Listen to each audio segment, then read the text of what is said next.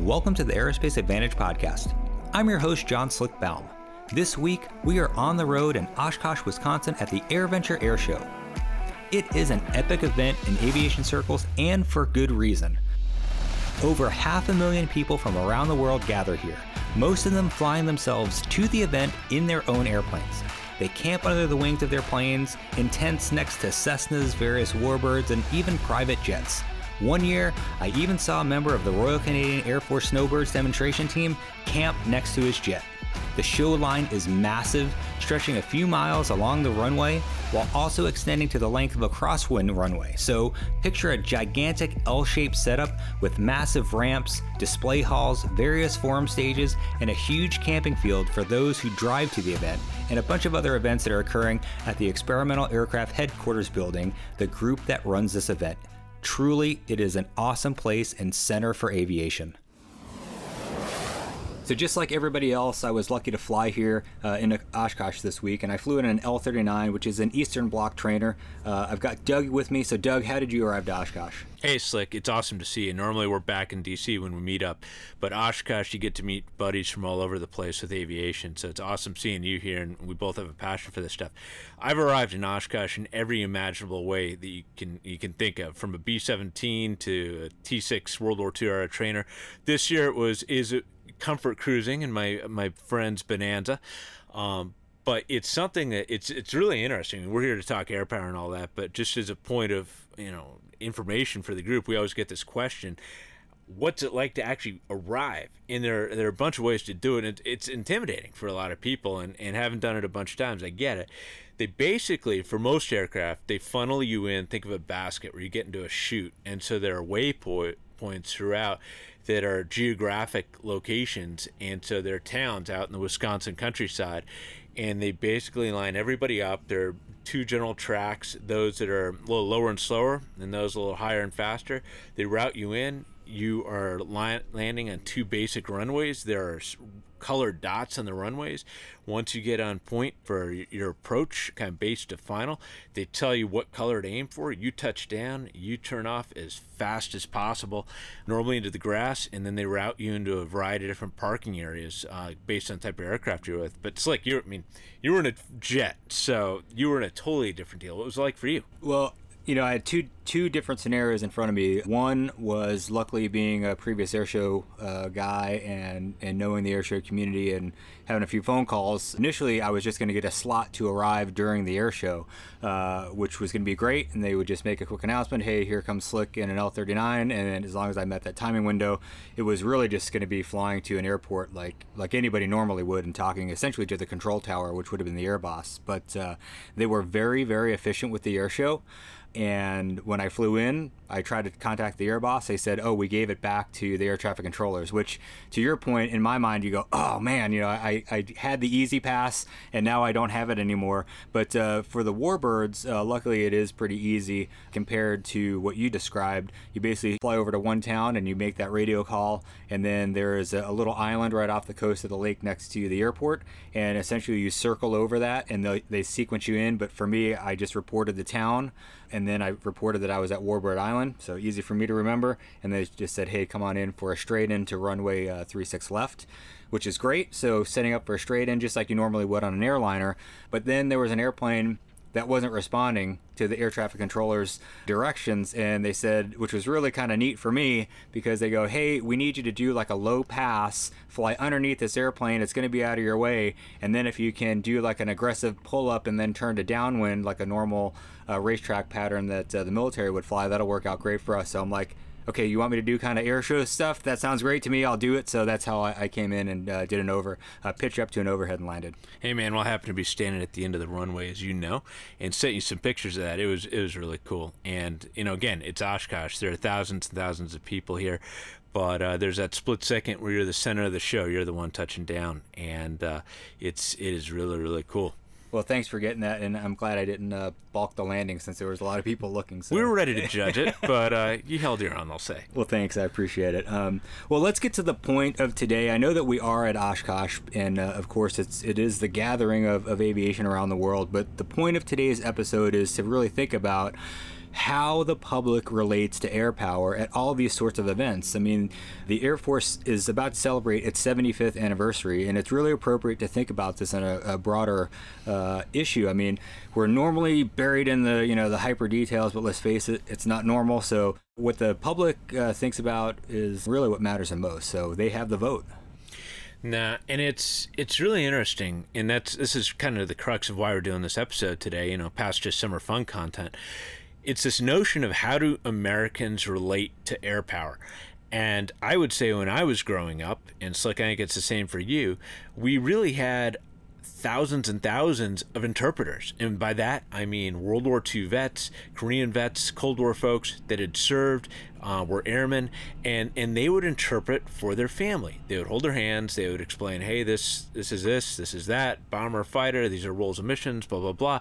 And there's just more general awareness because you think about the number of bases that existed, production centers, all that's really gone away in stark terms. And with all the contraction that's occurred, most Americans have very, very little interface with air power. And the movie Top Gun might actually, no kidding, we joke about this, but that might be the most contact they have with it ever in their lives. And so when they come to an event like Oshkosh, seeing something like an F 16 or an F 35 or a KC 135 or C 5, that might be the most direct contact they've ever had. And those crews, those those young lieutenants and captains and majors manning those aircraft, engaging with the public, that is the U.S. Air Force to them. Or you know, in the case of the Navy or the Marine Corps, or whatever, same deal. And so when we talk about why national security matters and, and all these challenges of an aging Air Force fleet and national security risks and all that, we can really geek out on this stuff. We can go talk to certain experts on the Hill, and there are a handful of them that really get it. But the vast majority of people, this is really remote, and these public events matter a ton.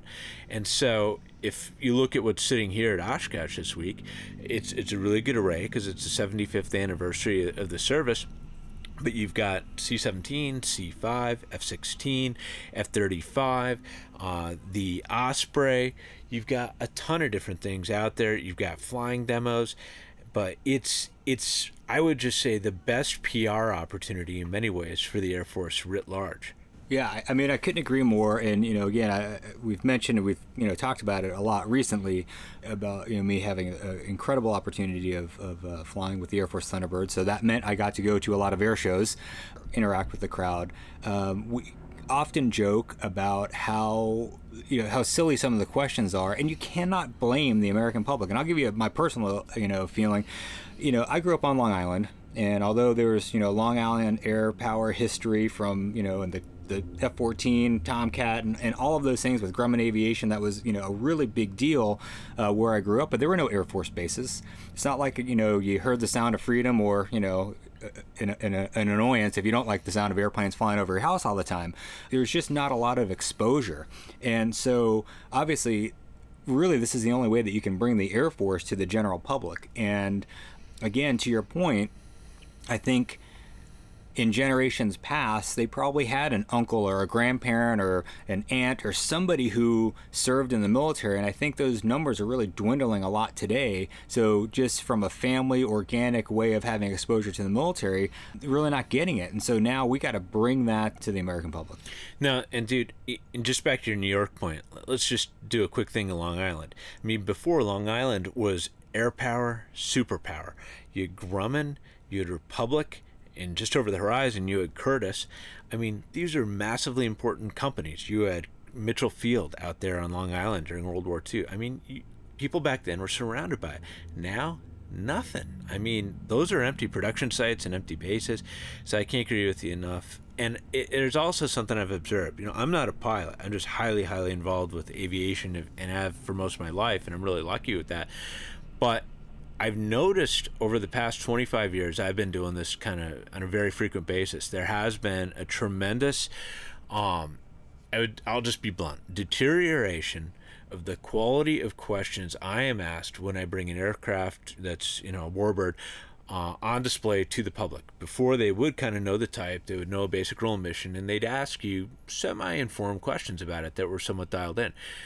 I was just at an air show the weekend before we came to Oshkosh. I was with some warbirds, and I mean, you're lucky they know what half century that this thing might have flown in, and I don't say that insultingly.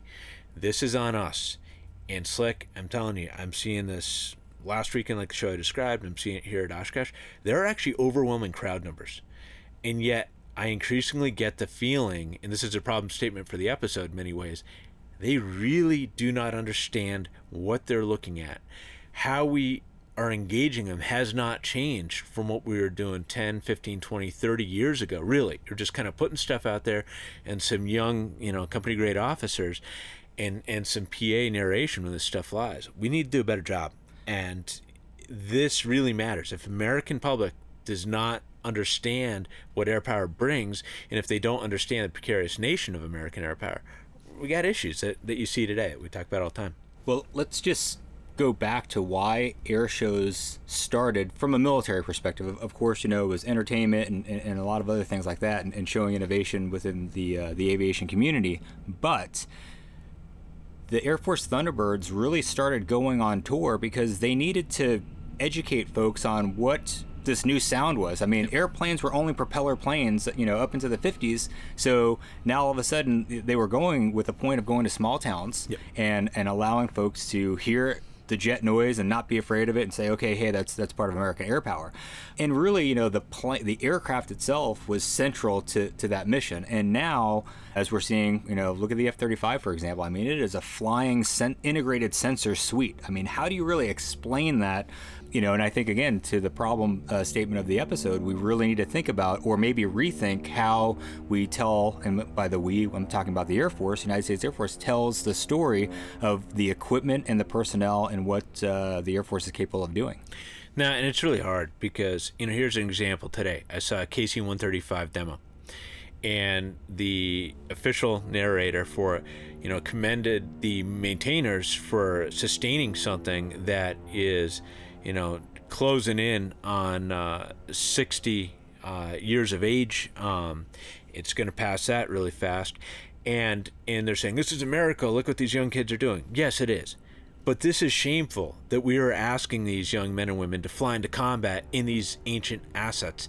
And so we've got to kind of nip this romanticism and sentimentality that is oftentimes displayed to the public and say, no, this is not okay.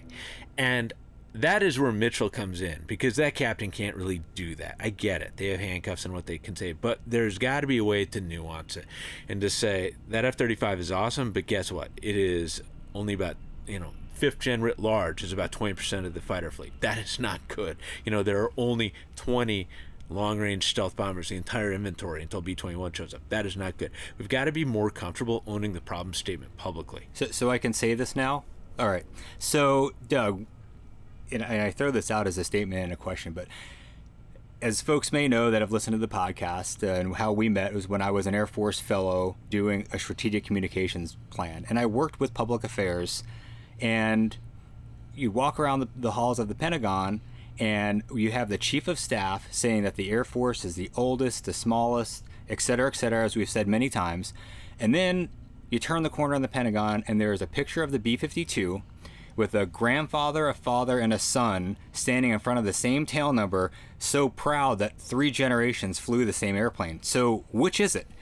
You know, are we really proud of the fact that we can keep a dinosaur, you know, on Earth or or in the air, I guess I should say, or and of course we have to be proud of, of the maintenance folks. And you know, I'm a prior enlisted maintainer, so I'm I'm totally understand the challenges that they have. But I think to your point, the Air Force really needs to decide what the future is, you know, where we're going, and and really uh, not bragging at the fact that we can keep nearly a you know a 70 year old machine in the air. No, totally.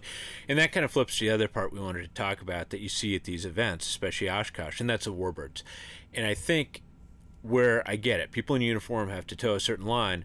These historic aircraft, and they're mainly from World War II that you're seeing, but there's some from Korea and Vietnam those are now owned by private individuals that have chosen to invest their resources in making these aircraft accessible to the public. And why they're so important to air power people today is that the lessons that embody them are really that capture people's imagination. I mean, you go to Barnes and Noble, you see books everywhere on this stuff, or go check out Amazon. Obviously, it's everywhere. Make movies about this. This is what we like to watch, and the lessons have kind of generally been accepted as the way and you're not dealing with egos that are currently in power and all of that and so here's you know today I've seen a B 17 fly by numerous times here, which is incredible. I love that. And the lessons surrounding that are so applicable today. I mean, you think about the B 17 comes out before World War II, they can barely squeeze the thing into the acquisition budget. We literally had just a dozen of them initially. And then when World War II hits, we again have a little bit bigger fleet, but not much, a very small number of, of aircrews and maintainers. We spent 1942 and 1943 just staying alive with that force. We could only project enough power with those B 17s and B 24s and others like it as we could bring back and regenerate tomorrow. So you couldn't really play for knockout blows and really crippling the enemy. You were playing to stay alive. That is a way different strategy than than winning, and it's dangerous as hell. And we lost a lot of guys because of that. When I see that B-17, I can talk to people about that. They are interested in it. They want to learn about it, and I can then say, guess what? The B-52 over there, cool. You know, I get it. I respect that it's still here and good on the people doing it, but that is not going to work and and we cannot and right now we have the the smallest bomber force in our air force's history ever and it's the oldest this is not good. Look at this B 17. It wasn't until 1944 that we had enough air crews and B 17s to actually do really, really knockout blow you know thousand plane raids we've all heard about that really took down elements like petroleum industry or other elements of manufacturing that led it really netted strategic effects and i mean it's like you've been walking around what's your favorite thing you've seen well i, I tell you i i'm I really appreciate all that you said. You said one word uh, when we were talking earlier, the, the romanticism, and and that is what I get. You know, especially from you know being so grateful for the the greatest generation. And you know, we, are both Stearman owners, so you know I think we, we kind of toe that line, if you will, to make sure that people understand what that generation did during World War II. And so, and I think it properly has that romanticism. One one of the things that I guess you could put it under, under the camp of romanticism, but from an air power perspective, especially for me as a weapons officer, seeing the MiG 17 fly last night and uh, and going back to the history of you know it is an amazing airplane, and especially for its time, it was groundbreaking. It was the tightest turning dogfighting airplane, and it really challenged the United States Air Force not only from a technology perspective, F-86, and then you know even you know facing them again in Vietnam, uh, Century Series airplanes, and, and then ultimately the F-4, where you know Robin Olds is so famous for fighting uh, you know some MiG-17s, and then you know obviously MiG-21s, the, the, the subsequent fighter from there. But the fact that I saw that and I understood the air power connection to that, again, you know, as we're saying, I don't think Americans really realize that the fact that an American owns an enemy airplane and now flies it around air shows, it's cool to see it. And we're not telling the story of the MiG 17, but it really is the story of American air power defeating, you know, such a technologically advanced airplane. And it also shows, frankly, that we won during that time frame. I mean, we don't have, uh, you know, billionaires and you know other countries flying uh, U.S. aircraft around in that regard, the way that we are doing it on display. I mean, you know, just like for myself, I, I flew in on an L-39. I mean, we don't have other people uh, in other countries flying T-37s and T-38s around on the on the weekends. No, indeed, it, I like that example because it cuts to your personal history, and it also cuts to this hubris that we see today. We just assume we're going to win. We weren't winning the air war in Vietnam when that first showed up because we were prepared for a totally different conflict, and that's why things like weapons school had to come into play because we had to get back to basics with teaching fundamental skill sets with the air-to-air mission and that's exactly where you spent so much time in the air force. And to see see the history of that actually flying and you lived it. I mean you, you trained up airmen it cuts this notion that today we can't be cocky. We're, we're watching Russia struggle. They got cocky. The question is, facing China, are we going to be like Russia? And I'm very worried about that. And so that's why I think these lessons are crucial, but we got to add the context. So, flying wise, you know, you talked about seeing the MiG 17. What was your favorite?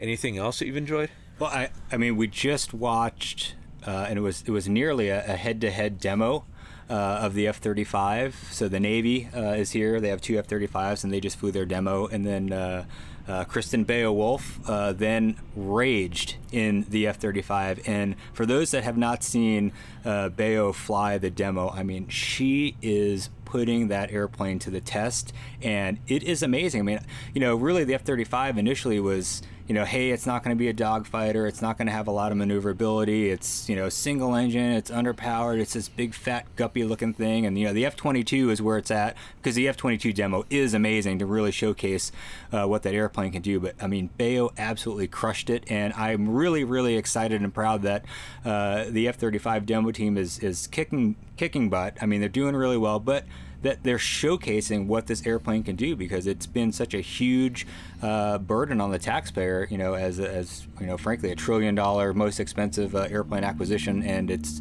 you know, thank goodness it's doing exactly and uh, going beyond what we thought it was going to do initially. Nah, and uh, I will just kind of put that dig in there. Yeah, Beo kicked the butt in the Navy, and yeah, that was nice to see. And you know, my favorite thing, and this is pretty much any air show, is really the Heritage Flight, which she joined up on and participated with the Legacy aircraft. And you know, it's kind of changed every day at Oshkosh. Um, today it was with a Mustang.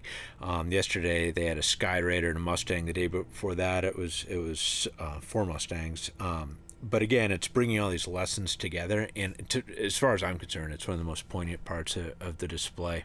Well, you know, uh, Doug, you know, one of the really cool things is you and I could sit here and, and pontificate, but I really uh, had a great opportunity to meet up with a good friend, uh, Rain Waters. He used to be the F 16 demo pilot, and he has visited and flown here uh, a number of times. So at this point, we're going to cut it off and we're going to go over to that conversation. No, man, it's been awesome. I love seeing you here, and it's going to be exciting hearing from Rain because we all stand on the ground staring up, and we used to watch you slick. Um, but to hear from somebody that actually crossed that line at Oshkosh and was flying one of the military demo things is, is pretty rare. So that's going to be awesome. Safe trip back, man. We'll catch you later. Thanks, you too. Well, Rain, it is awesome to be here at Oshkosh with you. I know we've been trying to get together for a long time and, and Yeah. really just talk about airplanes and Right. have a great opportunity here at Oshkosh to do just that. And for those that don't know who you are, and this is not a trap, but can you give us just a quick rundown of, of your career? And for those that don't know, obviously you were the F-16, the mighty F-16 uh, Viper demo pilot for a while. Yeah, best jet out there, right? That's right. Yeah, slightly biased, but no, thanks for having me on. It's, it's funny how I've talked about it before. It's a, it's always a challenge to schedule these things and get people together, so it's cool we're able to do it here. But I started off as a FAIP flying T6s, so first time instructor pilot. Did about three years doing that. In that cycle, I went and did a stint doing MC12, so I got about seven months, eight months flying Awesome. MC12. So seeing the ISR piece of it, which was helpful later on as I went down the road, and later ended up flying the Viper. So I did an operational assignment at Shaw, and then at the end of that operational assignment, I was selected to be the F-16 demo pilot. So I did it for about two and a half years before I separated from active duty. Awesome. You know, it, it's one of those crazy things, and you and I both had the opportunity to hang out at air shows and engage with the American public, and it's amazing. Right. With the Air Force getting ready to celebrate its 75th anniversary, sometimes I'm astonished at how little the American public knows about air power. And, you know, looking at the F 16, for example, I mean, you've probably been there and they go, oh, is that a nuclear bomb on your wing? Right, You're like, right. no, no, sir, that's a fuel tank. Or, wow, you have a hook on the back. I mean, what's it like to land on an aircraft carrier? Right. So, you know, you have tremendous experience. Why do you think it's important, you know, that the American public understands air power?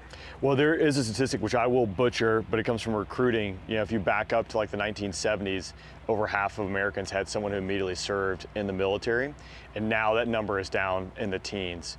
So air shows are a great, way to interface with the public.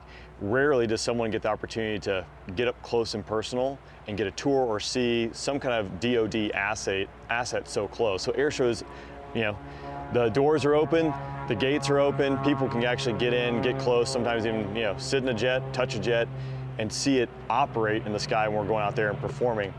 And again, it's so important for the American people to understand what the Department of Defense does, what the Air Force does, what air power can do for you. And usually they're only seeing that on a soundbite, on the news, potentially if something bad happens, right? Right. And some kind of accidents, which is sensational, or maybe they get a news article, or maybe they know a friend of a friend that, oh yeah, he flies planes, but they don't really understand just how important it is to have a military that can go out there and own the skies. So, Right.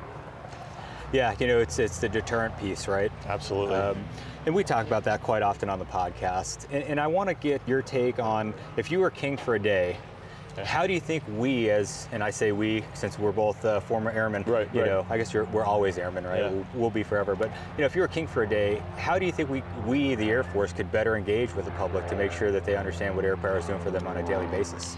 You know, I do think air shows are a great way doing it, of doing it. Flyovers are a great way because again, that's going to be a rare opportunity for most people to actually ever see these planes flying and what's going on. Yeah, movies, ironically, like Top Gun, right? The, how popular that is, that does give people a glimpse into something that's normally not seen or known. And now, while it is a movie, I think they did a pretty good job. I and agree. it exposes a generation to something that's really cool and out there. One of the aspects doing in the reserves is, as a demo pilot, I saw a big fault with our recruiting and the link between the demo teams. Because we send a demo team out there, we're spending a lot of money, we're spending resources, time, effort to get a plane and a team out to a specific spot to engage with the public having a recruiter and demo teams speak where they actually can link up and utilize a demo team as a tool because that's what it is to go out there and really maximize its impact for a weekend. But these shows are really important. I did several shows in other countries and you know as we go out there and we're worried about the next fight like we one can't do it all ourselves having that coalition and that joint fight is huge so doing shows in other countries and partner nations, I'm sure you saw it. I saw it firsthand. And the one anecdotal story I have is I was in Rionegro, Colombia. It's at an international airport, and they have to sequence in commercial airliners. So there's only like a 30 to 45 minute window Okay. that the air show can occur. They stop it, and for the next two hours, airliners operate in and out of there. I was holding short, ready to go, and I was having to wait on a performer ahead of me that blew through their time the entire Colombian like Defense Department upper echelon, including their Secretary of Defense, their Chief of Staff of their Air Force, were all in attendance that day. The 12th Air Force Commander, General Kelly, who's now the Air Combat Commander Kelly, or Air Combat Commander, was there as well, because the Colombians, as a strategic partner, looking to upgrade their Air Force, looking at the next fighter they're going to buy, had all their people out there to see the performance capabilities of F-16, which was at 12,000 foot density altitude, like roughly, which was impressive uh, and challenging to fly in. Sure. But they're there to watch it and see it, and I think that that translates to what we're doing with the F-35 and what's what's happening now with how that program is progressing and what the next fight might be. It turns out they canceled my flight, which became a very big deal. Uh, a lot of people were jumping through hoops. I ended up flying just because uh, it was so important to demonstrate the capabilities of the F-16 that day to the Colombian upper echelon. They didn't care about the crowd. They didn't care about people. I mean, I'm sure they did, but Sure. it was oh, a very rare opportunity to go out there and showcase to a coalition partner or a, a partner nation who we need that strategic partnership with to work with for various reasons in that geographic region. And again, I think it's copy and paste and it translates across across the spectrum. Absolutely. Yeah, and you know, on the last podcast, I mentioned, you know, in 2009 we did a uh, uh, Asia tour. You know, hit a bunch of different countries, a bunch of stops, you know, within countries, and, and it was incredible to have that, that interaction from that uh, that coalition uh, mindset. You know, we have to build these bonds with partner nations, and then of course, you know, hopefully they they pick a uh, the U.S. side. So I'm sure that, that really spawns from a, a lot of the diplomatic engagement that we do. Uh, and air shows air shows are certainly uh, part of that. So now you've been away from the air show circuit a little bit, and you know, luckily we're back here at Oshkosh. Right. What's uh, what's changed from like an air air power engagement uh, scenario since you left? Well, that's a good a good question. You know, I don't honestly don't know if I've seen too much of a shift. It's been about three years since I've been out of the jet doing it. I see, you know, when it comes to air shows, we still do a lot of the things that we were doing, good and bad. The one thing I really would like to see an improvement upon is how we're able to actually really go out there and spider out. You know, a couple years ago I made the joke like I couldn't spell Instagram. I do think social media is the future. You know, it, it is changing how we're doing things. These podcasts is another example of that. I see that technology and those forms of media being embraced more because as we look around, everyone has that device in their hand and that's how they're engaging and they're doing it at 7 to 15 seconds a pop. Right. So being able to get that message out there uh, quickly to hopefully capture the attention and then possibly draw them to something such as a podcast where you actually can do a little bit deeper dive and fully understand something that's going on. So I do think when we go out there, we're specifically talking about all right, air shows and air power engagement, putting a demo team out there and displaying what that aircraft is capable of, right? And it's a show, so it's really not showing everything it's it's capable of Right. But utilizing social media to expand that footprint to reach a broader audience for more than the 5,000 foot crowd line, you're going to get more out of it. Gotcha. Want to get a thumbs up if you think we're. Should we wait a second or think we're good? Okay, perfect. I mean, like, if you like that kind of background, it kind of gives you an atmosphere like Yellow Riders there. Yeah, yeah, for sure. And I apologize to my guys for having to edit this because I did make it too easy for them. Yeah. um, Surprise. You know, to that point, one of the things that, and I'm going to kind of answer my own question to you, but Yeah. I'm bouncing it off you. Um, one of the things that I I always enjoyed is when we had, you know, like a bomber flyby. You know, you think about the logistics and the strategic reach when they take off from Whiteman and you're, I don't know, in Miami or something. and Yeah. They hit, they shack the, the TOT uh, coming over the airfield, and of course, the crowd always goes wild uh, when they see those assets uh, come by. How do you think we could better leverage, you know, some of those other assets and get them involved in the air shows versus just fighters? Yeah, so that's a good point, right? Because the fighters are they're sexy, they're loud, people want to see that. And when we have the ACC demo teams and the PACAF demo teams, you know, everything is scripted. They kind of know what I mean. They know what to do. They're going out there and every weekend rinse and repeat how to maximize their their impact. But that is a great point because as a an Air Force guy standing in Miami when the B2 flies over, you know it took off from Whiteman Air Force Base earlier that morning. It has probably flown all over the country. It's refueled maybe once or twice, maybe not at all. Right. Uh, and all the pieces that are going into play to coordinate and make that happen, that translates to if that B2 instead of being over Miami needs to be over country X because there's bad guys there, that we can do that. Telling that story, like there was a U2 that flew over here yesterday. You and I watching it know what it took for that U2 to be overhead. Unless you know how the U2 operates operationally, you're probably just looking up saying, that's really cool. And it is. Right. But when you back that up, just all the moving pieces that went in to make that happen, it truly shows you what we're capable of. So telling that story to the public is, is crucial. And we're talking air show specifically, I mean, that comes through the narrator. Right. And that's a huge piece of connecting what's happening to the loud thing or the quiet thing that's flying out in front of the crowd. Like that, that is critical to tell that story. Yeah, and one thing that you and I already know, but if that B2 was doing that, that was just maybe 10% of the training that they probably got on that sortie because they probably executed, you know, multiple other other events on the, you know, eight or 10 hour sortie or something like that. Because what other nation, one, if we just talk air show specifically, uh, to be able to allocate resources to go out there and demonstrate a fraction of our capability, that's a huge privilege in and of itself, but it is a testament to what we're able to do. You know, Shaw Air Force Base, where I was with the Viper demo, we had three F-16s attached to us, a team of maintainers, and while we did rely upon, you know, other parts of the maintenance squadron and the operational squadrons to support the demo team, inherently self-sufficient until something big breaks, and then you know every every unit there is utilizing that. But the ability to be able to allocate those resources to go out there and demonstrate it is a testament. Being able to maintain that and sustain that, I think, is and it is probably that's down the rabbit hole of like how do we ensure that because most nations can't afford to just chop off X number of jets to go out there and do performances all the time. They have to have a dual role. Absolutely.